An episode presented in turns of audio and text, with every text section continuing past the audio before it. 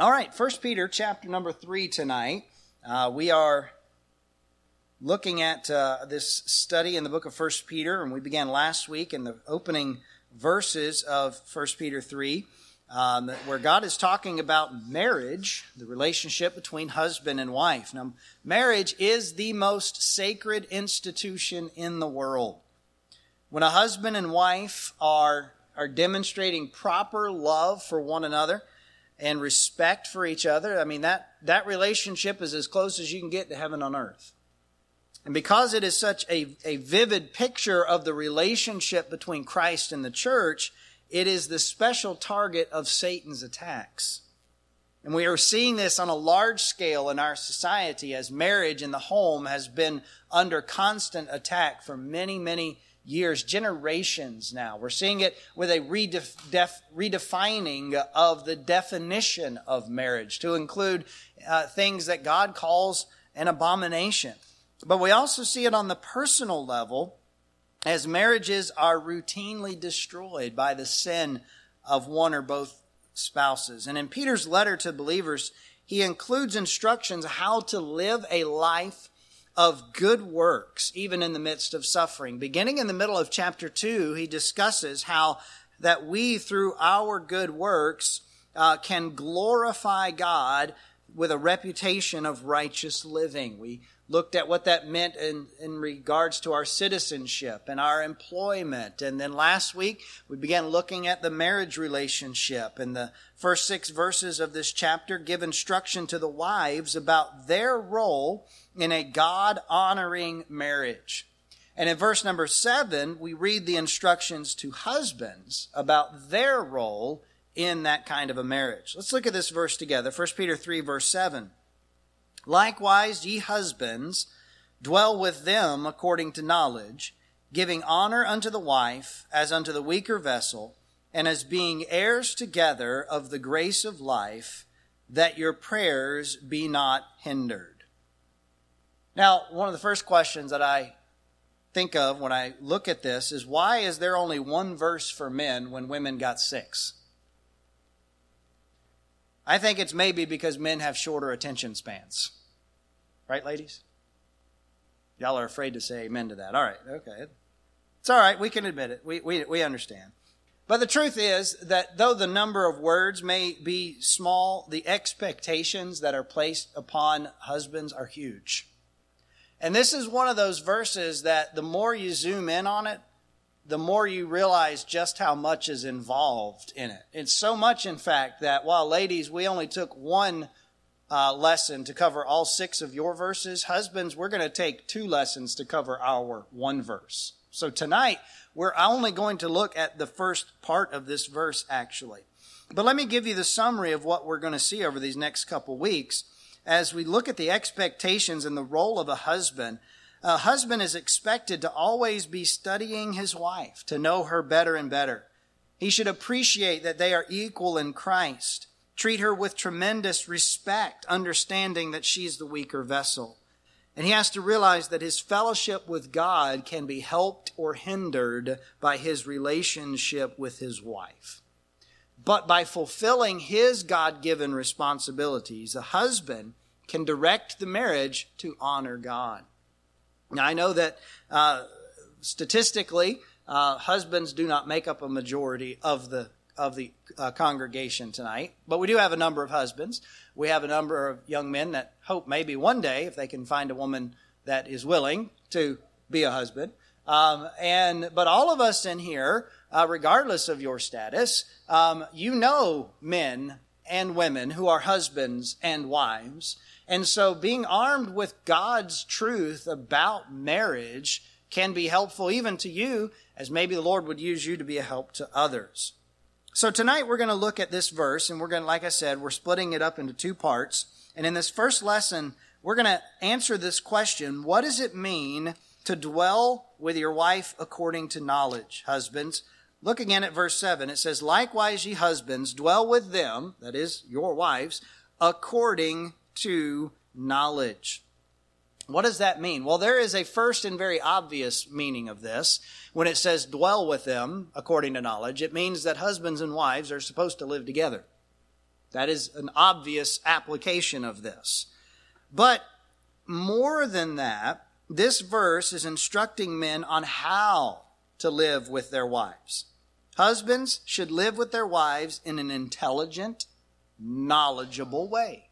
Dwell with them according to knowledge. A husband must learn to understand his wife and get to know her better and better.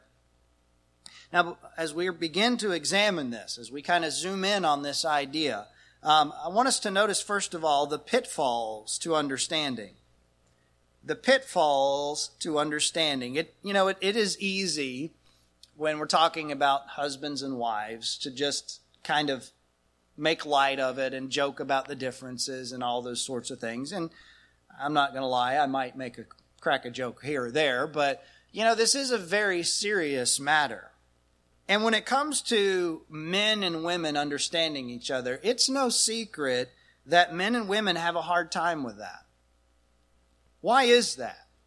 You know, after all, we are the same species, right? I mean, you wouldn't think so. Some, there, that, see, I just did it again. I just went to crack a joke. We are the same species. We speak the same language, right? And usually a husband and wife speak, you know, the same English, Spanish, whatever it is. So why is it that we have such a difficult time understanding one another, men and women in general, but husbands and wives specifically? Well, there are two that I think um, are worthy of our time tonight. First of all, the first reason it's a challenge is because God has designed us so differently. Because God's designed us so differently, there are infinite opportunities for us to learn about each other. When God saw Adam, he said it's not good for him to be alone. He made Eve and she and the bible says that he wanted to make adam a, a help meet that is a suitable helper for him somebody who could assist him somebody could fill in the gaps if you will. And god intentionally made eve different from adam not just physically but really in every way.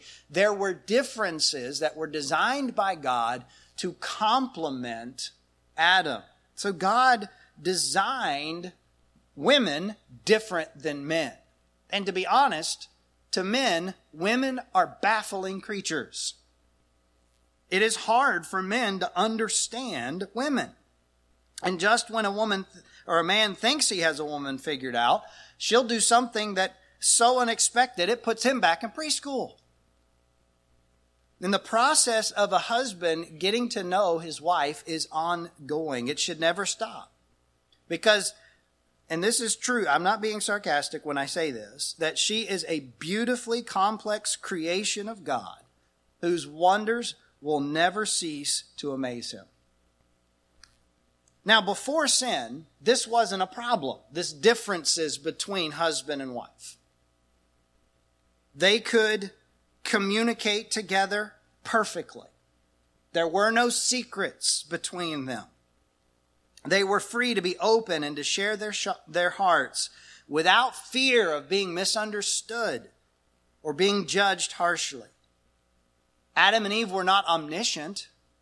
They still had to learn about each other, but they had the perfect ability to understand and they had unlimited time to learn before the fall. But then they chose to sin and, and everything changed. Because when Adam and Eve sinned, they became guilty and ashamed. What was one of the first things, the first thing that Adam and Eve did after they sinned? They covered themselves. The Bible says that they sewed fig leaves to make themselves aprons of fig leaves to cover themselves. Their eyes were open, they knew that they were naked, so they made a covering of fig leaves. That is no coincidence. Because their, their natural state as God created them, in that state of perfection, there was nothing to be ashamed of. But when they sinned, their eyes were open. They knew that they were naked, and that nakedness was indicative of the openness and the understanding that they had before. It wasn't a problem then because they had nothing to be ashamed of. But once Adam and Eve sinned, they had something to hide. And so they covered themselves. Think of it this way they limited the information that was available to each other. Because who were they trying to hide themselves from? Think it through with me. It wasn't from them, it wasn't from themselves. They didn't have a mirror. They were hiding themselves from each other first and later from God. Hebrews 4:13 talks about this openness and this understanding uh, when it speaks of how God knows us perfectly. It says Hebrews 4:13 neither is there any creature that is not manifest in his sight but all things are naked and opened under the eyes of him with whom we have to do. So the first reason why we have difficulty understanding one another is because of design. But the second reason is because of the destruction of sin. Sin ruined everything. And in the very act of covering themselves, it was demonstrated that sin had ruined the perfect understanding that the husband and wife could have of each other. And now there was a temptation to hide things. See, now because of sin, all of us are hesitant to open up, to be honest, to be vulnerable, because we know that we have a lot to be ashamed of. We know that. We know our faults, we know our failures, and we're not proud of them. And so what do we do? We hide them. We hide them because we fear judgment. We fear reprisal. We close ourselves off from others, even from our spouses, sometimes especially from our spouses. We retreat into our shells and we let very few people see the real us. That is a result of sin. We only open up to people that we feel like we can really trust, and sometimes we feel like we cannot trust anyone at all. Now, it is true that women generally feel this vulnerability of exposure more than men do. Men on the whole have less shame than women. And I, again, I'm not being sarcastic there. That's just the truth. Women are much more sensitive to that. That's one of the faults that men have that we have to overcome as Christian men. But it's also true that a woman needs to be able to open up more than a man does. They have a greater need for to be able to express themselves emotionally and in every context. And so men, on the other hand, are less emotional creatures and, and therefore don't need to be known and understood to the degree that most women do. So what you have here are, are two competing facts that make it very difficult in the context of a relationship to come to an understanding between husband and wife. So you have the fact that the wife is more likely to hide because of shame, while she also needs to be open with someone more than the husband. And that creates a huge challenge in the context of marriage. All because of sin. So when, when Peter says, dwell with your wife according to knowledge, that is a tall order. Now, men, you need to understand that. That this is something that you are not going to achieve without some intentional effort on your part. And women, you need to understand and appreciate it too. That in order for a husband to obey this command, he's going to have to work hard for it. That doesn't mean you make him work harder than he has to, but it means that you understand that his God given responsibility is to, is to dwell with you according to knowledge. So we have these pitfalls to understanding that we need to acknowledge. But let's discuss more importantly the path to understanding. The path to understanding. Being that we are designed so differently and being that that design's been corrupted by sin and it's made it even more challenging to understand one another how are we uh, as christian husbands and wives how are we to come to a better understanding of one another? How can a husband obey this command? Marriage is intended by god to restore the openness honesty and vulnerability that husband and wife once enjoyed before sin that's what that's that's where marriage is supposed to go. It's not going to go there overnight. It's going to take a lifetime to work towards that goal. But that's, that was part of God's design. That was in his original design that there would be openness and honesty and vulnerability in the right way between husband and wife. And Christian marriage should seek to restore that. Now, one of the clearest proofs of this tr- truth is the fact that God limits the act of physical intimacy for the husband and wife alone. Because you should not be that open and vulnerable to anyone but your spouse. Genesis chapter 2, when God created Eve and brought her to Adam, the Bible says, Therefore shall a man leave his father and mother, and shall cleave unto his wife, and they shall be one flesh. And they were both naked, the man and his wife, and were not ashamed.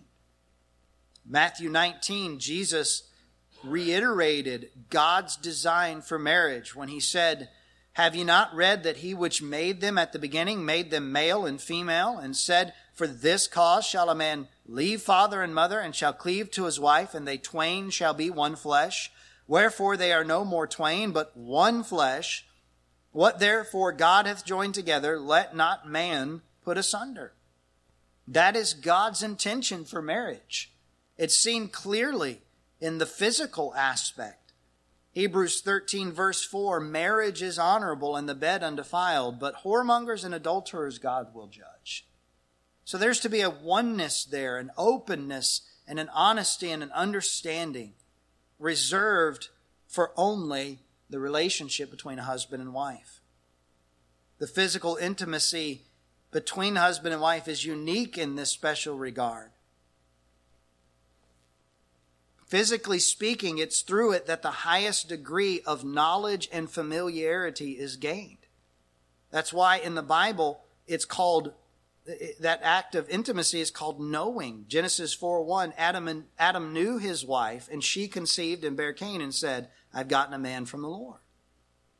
That's what marriage is supposed to do. It's to supposed to be restoring that knowledge. A husband's knowledge of his wife includes the physical aspect, but it's certainly not limited to that. A husband should seek to know his wife in every way physically, mentally, emotionally, and spiritually. So, how are we to accomplish that? What is the path here? I'm going to give you three steps tonight on the path to understanding in a Christian marriage. Step number one is the step of redemption. A husband should learn how his wife thinks, how she feels, what her likes are, what her dislikes are, how she views the world, what are her hopes and fears.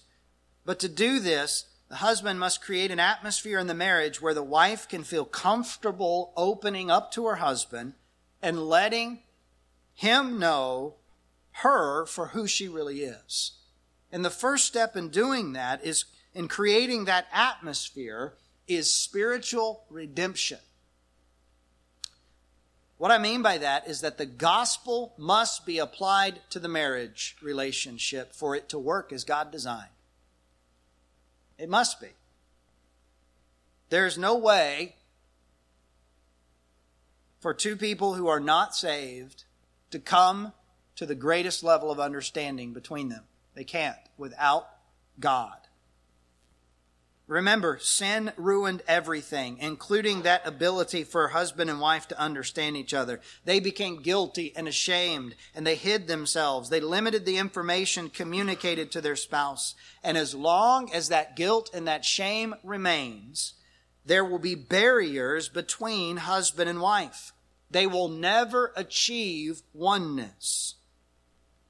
Now, the world will offer all kinds of solutions, quote unquote, to these marital problems, but they're nothing more than the fig leaves that Adam and Eve sewed for themselves. All of the self improvement in the world will never be enough to make up for the guilt and the shame that we have, and we will be left with the urge to hide from God and from others. Only the gospel can perfectly cover our guilt and our shame. Only the gospel can do it. That was demonstrated in the garden, by the way. when God made coats of skin to replace Adam and Eve's fig leaves. Genesis 3 21 Unto Adam also and to his wife did the Lord God make coats of skin and clothe them. In order for that to happen, an animal had to be killed. God had to, the, God had to kill an animal in the place of Adam and Eve to take the skin of that animal to make a covering for Adam and Eve's guilt and shame. That was a picture of what Christ would later do for us on the cross. He died on the cross in our place. He shed his blood for us to atone for our sins. That word atone literally means a covering. The blood of Christ is what covers our guilt and our shame. It removes it from us as well so that we can stand before God in humble confidence that we are accepted by Him through Christ Jesus. That's what the gospel does. It makes us acceptable to God so that we do not have to be ashamed when we stand before Him. He was buried and He rose again so that we might have eternal life in His name, so that we could be saved from our sins. Therefore, being justified by faith, we have peace with God through our Lord Jesus Christ. And when both husband and wife have accepted the sacrifice of Christ for their sins and know that they can stand before God unashamed, they can then stand before each other unashamed. You see how important the gospel is to marriage? If you're not able to stand before God unashamed, you won't be able to stand before anyone else. But at the other, at the same time, if you can stand before God unashamed because of the blood of Jesus Christ, then you can stand before anyone else. Yes, you have faults. Yes, you're not perfect. But when husband and wife both have confessed that they are sinners and trusted Christ, that's not a problem anymore. It's no longer a close held secret that you're a fallen sinner. Uh, they know. They know that the other, each is a sinner. And now, because they've accepted the Lord Jesus Christ, they can love each other with unconditional love in spite of their faults, because that's how God loves us. They can show grace to one another. They can be patient to one another. They can assume the best of each other because all of these traits of love and more are all demonstrated in the gospel that we have been redeemed by. The first step in the path of understanding is redemption. It's possible to have a redeemed marriage when both husband and wife have been redeemed by the blood of Jesus. In the context of 1 Peter chapter 3, Peter was writing about, first of all, a wife whose husband did not believe and how she can act in that situation to influence him. But now in verse 7, he's making it very clear that it is the men who have the responsibility to take the lead. And when it comes to salvation, men, let me tell you, you better be sure of your salvation. If there is any doubt in your mind whatsoever, if there's any question about whether or not you are saved, you need to get that settled. Because until you are able to stand before God unashamed, you'll never be able to stand before your wife unashamed. So there's the step of redemption. Then, secondly, the second step on the path to understanding is the step of acceptance. The step of acceptance. See, redemption is the first and most important step on the path. But you know what? You're still going to have two sinful creatures trying to exist in harmony with a limited ability to understand. And herein lies the problem. There are other steps that must be taken by the husband to move toward a better understanding of his wife.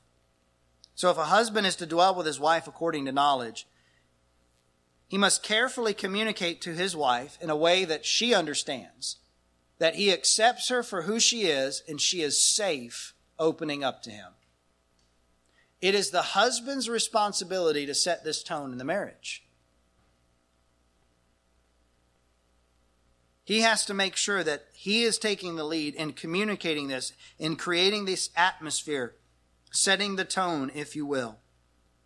The wife will always be tempted to hide herself, especially when she is made to feel that she has something to be ashamed of. She's always going to have that temptation, man. You need to just factor that in. Sometimes that can happen, that that is, she can feel like she has something to be ashamed of. Sometimes that can happen because of sin in her own life. Because with sin, again, comes guilt and shame. And a woman who has sin in her life and is questioning her standing before God because of the sin and the temptation to be guilty and shame that comes with it, then she's not going to have the ability to open up to her husband properly either. Only confession can cleanse that sin and restore to a right fellowship with God. A, wife who harbors guilt and shame is not only hurting herself, she's hurting her marriage too. The wife can also be made to feel that she has something to be ashamed of by mistreatment from the man whom she is supposed to be able to trust. When he shames her, she hides herself. He must let her know, the husband must let his wife know that he accepts her even though she's imperfect. Men, I hope you don't expect your wife to be perfect. Because it's not going to happen. You need to let her know that you love her even though she may at times not exactly act totally lovable.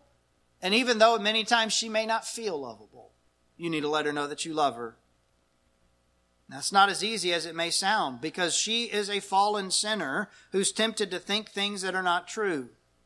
She may have experienced things in her life that make trusting her husband even more difficult, but it's the husband's duty to seek to know his wife better and better.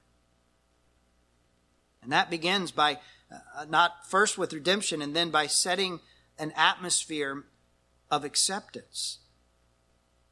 Many husbands have made their job harder than necessary, if not impossible, by being critical and judgmental of their wives. They've been ungracious with their wife's shortcomings and been hypocritical in judging her faults while denying or overlooking or downplaying his own. And so they've created a culture of shame and guilt, and it's no wonder that the wife has hidden herself by whatever fig leaves she can get her hands on.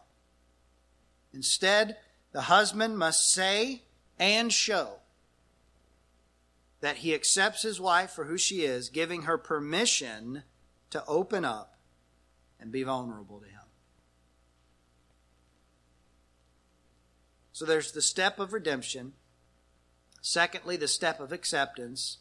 And then thirdly, we'll simply call it the step of learning. The step of learning as the husband establishes this culture of openness and acceptance in a redeemed marriage, he should actively seek to get to know his wife better. And most men are secretly experts at how to do this. And if they would they would realize it if they just took a moment to think about it. If you are married here tonight, men in particular, I want you to think back with me before you married your wife. When you first met your wife, do you remember that time you met her the very first time? I remember when I met Lane the very first time. Walked into Sunday school one Sunday morning. I was in 11th grade, and here was this uh, young lady visiting our teen group from I didn't know where. And so, you know what I did? I went up and introduced myself to her. And I said, you know, good to have you here. My name's Stephen. What's your name? And she said, my name's Lane. And where are you from? Found out where she was visiting from. There were some girls in our youth group near where she had lived in Maryland. So I went and sat down and said, hey, uh, you should go talk to her. She's from where you used to live. And they went and talked to her, and the rest is history. But you know, that first day that I met her, I didn't know anything about her at all, except she was pretty. I knew that right away. but you know what? Over time, I got to know her a lot better. Men, how did you get to know your wife? When you began to be interested in her? What did you begin to do? You began to learn more about her. How'd you do that? By spending time with her. By talking to her. By listening to her. By paying attention to her. By asking questions so that you could learn more and more about her. Maybe you called it dating. Maybe it was going steady. Maybe it was courting. Whatever you called it, The purpose of it was spending intentional time with that woman who would become your wife because you wanted to get to know her. And this is my point. You know how to dwell with your wife according to knowledge. The problem is the knowledge part often stops when the dwelling part starts. That's too often what happens. A couple gets married and all of a sudden everything changes. And whereas before there was all kinds of interest that the husband showed in the wife and everything and wanted to know her, now all of a sudden it's like, all right, I got my wife. I can go on with my life now. Now they may not think that way, but sometimes they act that way. Husband, you need to keep studying your wife. You should study her more closely and diligently than even the most dedicated scientific researcher. Sometimes that may be what you feel like as you're studying your wife. You may wish that you could pull out a microscope and look inside her mind and see exactly what's going on in there. And you wish that you had, uh, you know, millions of dollars worth of research equipment at your disposal to try and figure out what exactly is making her tick. But that is the level of diligence that you should show. Never stop learning about your wife. And let me tell you this for you young guys out there, especially, this is going to be real encouraging to you. The longer you are married, the harder you need to work to get to know your wife. You know, that's exactly backwards of common, common thinking, traditional wisdom. It's like, well, we've been married forever. We know each other. No, all you figured out is just how much you don't know about each other.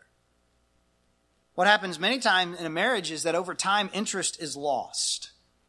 You know, the, the, flame, the flame burns low, the passion fades, however you want to say it. What was once fascinating is now ordinary.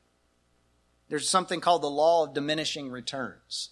When you're talking about any different thing, to go from one level to the next level requires twice as much work as the previous level. And that same is true in marriage. To reach the next level of knowledge, you're going to have to work harder than you ever did to reach the previous levels put together. And you need to understand, man, that's your duty. That's your responsibility. And thankfully, if you will do it, it's worth it. Ecclesiastes 9, verse 9 says, Live joyfully with the wife of whom thou lovest all the days of the life of thy vanity, which he hath given thee under the sun. All the days of thy vanity, for that is the portion, thy portion in this life, and in thy labor which thou takest under the sun. Live joyfully with her. Have fun figuring her out. But some men are, are unwilling to put forth that effort, and the marriage stagnates. Let me warn, let me warn you tonight that that stagnation in marriage can lead to some terrible things, even infidelity. In a worst case, a husband begins to invest his energy in getting to know another woman. She may be no better than his wife, probably not near as good, but she's different, and that interests him. He begins to get curious. He starts asking the other woman questions, listening to her talk and learning more about her. And in so doing, he's already gone down the path of emotional infidelity. And if not stopped, it will likely lead to physical adultery. And let me just say this the same kind of thing can happen with pornography. Men, don't go there. That is a level of knowledge that is to be reserved for your wife only. Infidelity will destroy the atmosphere of acceptance and safety in the marriage. So dwell with your wife and only your wife according to knowledge. So you see tonight when Peter says, dwell with your wives according to knowledge, that's a tall order. But men, it's our duty and it's our privilege. As I was finishing up my notes for this message, I I was uh, reminded of a song from a musical called The King and I. How many of you have ever been subjected to that? I mean, you had the privilege of watching that. All right. In that musical, there's a character named Anna who's a British school teacher. She travels to Siam to be the governess to to the king's many children. And she sings a song to the children entitled Getting to Know You. It's meant to be a cute, heartwarming song about a teacher and her students becoming familiar and comfortable with each other. And in the song, the character says, Getting to know you, getting to feel free and easy when I'm with you, getting to know what to say. Haven't you noticed suddenly I'm bright and breezy? Because of all the beautiful and new things I'm learning about you day by day. You know, men are not especially known for that warm desire to want to know others personally. We can be cold and indifferent even though we may not mean to be. It's part of the differences in how God has designed us. But if a marriage is to honor God, then the husband must learn to understand his wife and get to know her better and better. Heavenly Father, as we close this portion of our Bible study out tonight, I want to pray especially for all of the married couples in our church who I believe are the special object of Satan's attacks. Because he knows that if he can destroy the marriage, he can destroy the home, he can destroy the church, and he can destroy the world. Lord, I pray that you would help every husband and every wife. Strengthen them in spirit to resist the temptations of the devil. That we would seek to have God honoring marriages. Lord, I, I thank you that when we do that, we get to reap the, the joy and the, the blessing of it. While at the same time, we get to bring you honor and glory. It truly is a gift, Lord. And I say thank you for that gift, the gift of marriage. Lord, I pray that we would follow your plan faithfully for your honor and glory. In Jesus' name we pray. Amen.